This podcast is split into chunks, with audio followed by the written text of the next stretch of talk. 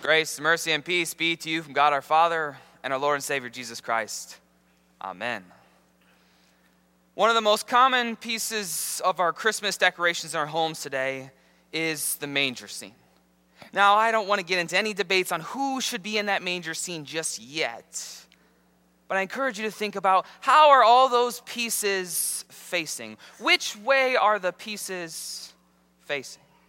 Generally, and at least in my case, I think in most cases, if you set up your manger scene, right there in the middle is baby Jesus, lying in that makeshift crib. Then around Jesus is Mary and Joseph, both looking down on him in awe and wonder. And then nearby is a shepherd or a few of them also looking down on Jesus.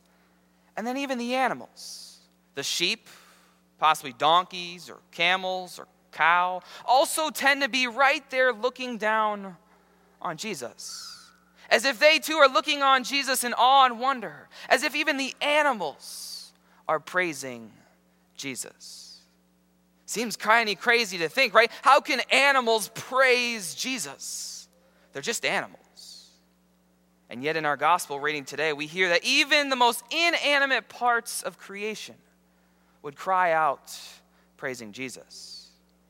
But before we get that, we consider first the disciples who were praising Jesus. In our gospel reading today from Luke chapter 19, the disciples were praising Jesus for the mighty works he had done. The mighty works, the miracles that Jesus had done. And we could go on and on with all the different miracles and mighty works that Jesus had done. But just to name a few, there's the fact that one, Jesus healed a woman who had a fever, terribly ill, and yet he simply spoke to her and she was healed. Then there was the time when Jesus reached out to a leper, an unclean man. Not just unclean because he was sick and terribly diseased, but unclean because he was cast out by society. And yet Jesus touched him, and he was healed, perfectly healed. Then there was the time where Jesus also healed a young boy. More than that, he raised a young boy from the dead, speaking a word to this boy, speaking life to a boy who was dead. And then there was the time where Jesus fed thousands of people with only a few loaves of bread and fish. And those just being a few of the many mighty works we could go on to name, but the mighty works that caused the disciples to cry out in praise, to praise Jesus. And again, they praised him with these words: "Blessed is the King who comes in the name of the Lord. Peace in heaven and glory in the highest."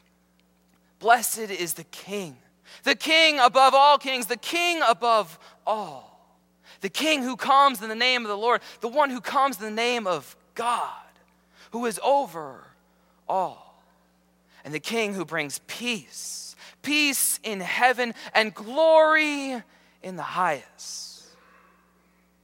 And yet, to put it lightly, the Pharisees didn't feel anywhere near the same about this Jesus.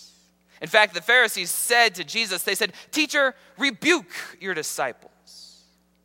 And before we get ahead of ourselves, that word teacher is not giving him a whole lot of respect. Sure, they were giving him a little bit of respect, acknowledging him to be some kind of teacher. But they certainly didn't see him as their teacher. And Jesus certainly to them was not a divine teacher. So the Pharisees, they weren't going to praise Jesus. But more than that, they didn't even want the disciples to praise Jesus. I'm going to pause right there, because I think at this point, if not already earlier on in our service, some of you might be wondering, why are we reading this today?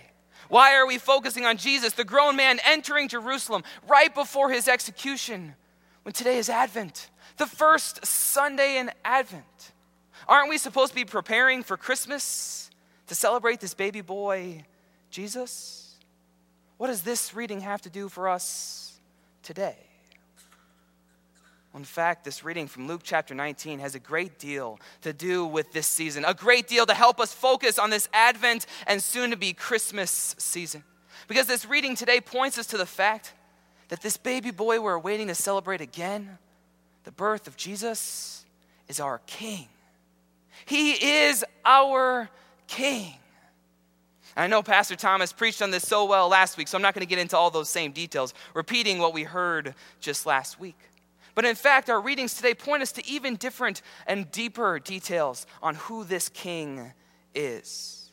Because in our Old Testament reading, which was read for us right at the beginning of the service, from Jeremiah chapter 33, we hear that this king was a king who was long promised, foretold and prophesied to come by the prophets.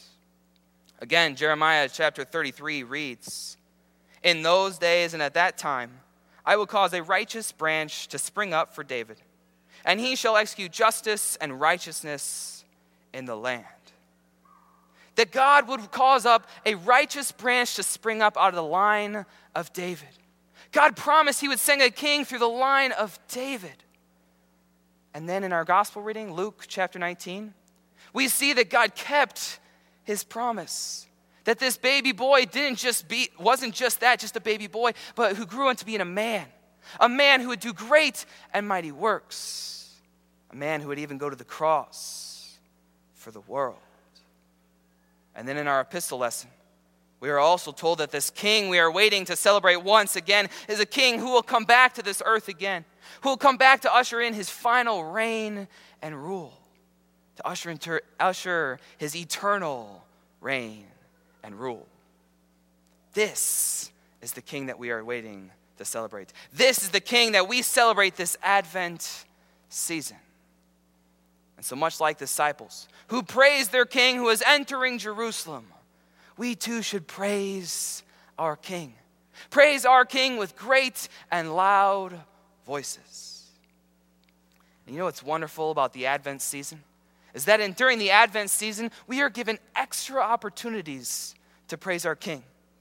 Extra chances to gather right here together as brothers and sisters in Christ to praise our heavenly king. Because we have not just only worship here on Sunday, as you're all very well aware, but we have worship every week from here until Christmas on Wednesdays, during the day and in the evenings, extra opportunities to praise our King. And as we gather here to praise him, we praise him with a great voice, just like the disciples praised him with a great voice. But for those of us who maybe aren't the best singers, really don't think we can carry a pitch or a tune as much as we may like to do, it's okay. Because great here doesn't mean a beautiful, perfectly pitched, wonderful singing voice. Rather, instead, the word great here simply means above standard in intensity.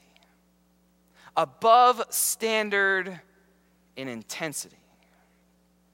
Which also makes me think of one of my favorite Christmas time movies. It's a little bit newer for some of us here in the congregation, the movie Elf. A movie in which a man grows up to think that he literally is an elf from the North Pole. And he lives his whole life by the elf code and the way of life that elves should live. So much so that when he's confronted with a woman who's a little grumpier than he would like for the season, he says to her, sounds like someone needs to sing a Christmas carol. Because singing loud for all to hear is the best way to spread Christmas cheer. Singing's just like talking, except louder and longer, and you move your voice up and down. It's just like talking, moving your voice louder and longer and up and down and above standard in intensity. And as I emphasize this, in no way do I want to diminish the beautiful gifts that many people in this world, right here in our midst, have been given with wonderful singing voices. That we too are blessed to worship and praise our God with these voices. But the point? God wants to hear all of us praise him. No matter if you think you have the most beautiful voice in the world, or matter if you don't think you can carry a tune at all. Jesus simply wants to be praised. He deserves to be praised. And as he said in our gospel reading today, even if the disciples hadn't cried out praising him, the stones would cry out. Even the stones, the most inanimate parts of creation, would cry out praising Jesus. Because that's how amazing he is. That's how much he deserves to be praised. I know there will be plenty of times in your life where you don't feel like praising him. You don't really want to do it. Or maybe, quite frankly, you're pressured by the world not to do it. Because we still live in a world with much the same attitude as the Pharisees did in Jesus' time. A world today that tells us to quit worshiping him so much. Don't spend so much time in worship. Don't go to church that many times in a week. Quit praising this guy. He didn't really do all those mighty things. He won't really give you all that he promises. And yet, despite the rejection of this world, despite what this world may say, Jesus deserves to be praised because he is king. He is king above all kings, and he is God, a God unlike any other, that does things far beyond what we would expect and could imagine him to do. He is your divine king who comes into this world for you to bring you peace. Disciples today, again, as they greeted Jesus, praising him, said, "Blessed is the King who comes in the name of the Lord. Peace in heaven and glory in the highest." And as we'll also read from Luke a little bit earlier, Luke chapter 2, when the shepherds announced the birth of this baby boy Jesus, or the angels announced it to the shepherds, they said, "Peace on earth." Jesus came into this world to bring peace on earth and peace on heaven, peace everywhere for you. Because even the stones would cry out in praising him. So join the stones, join all of creation, join the animals, join everyone in this creation praising Jesus because he deserves to be praised. He is the King who comes in the name of the Lord, the King who comes to bring you peace. So praise him with your great voices. Amen. And now may the peace of God, which passes all understanding, guard your hearts and minds in Christ Jesus our Lord. Amen. And please stand as we join our hearts and our voices together in praising our Lord.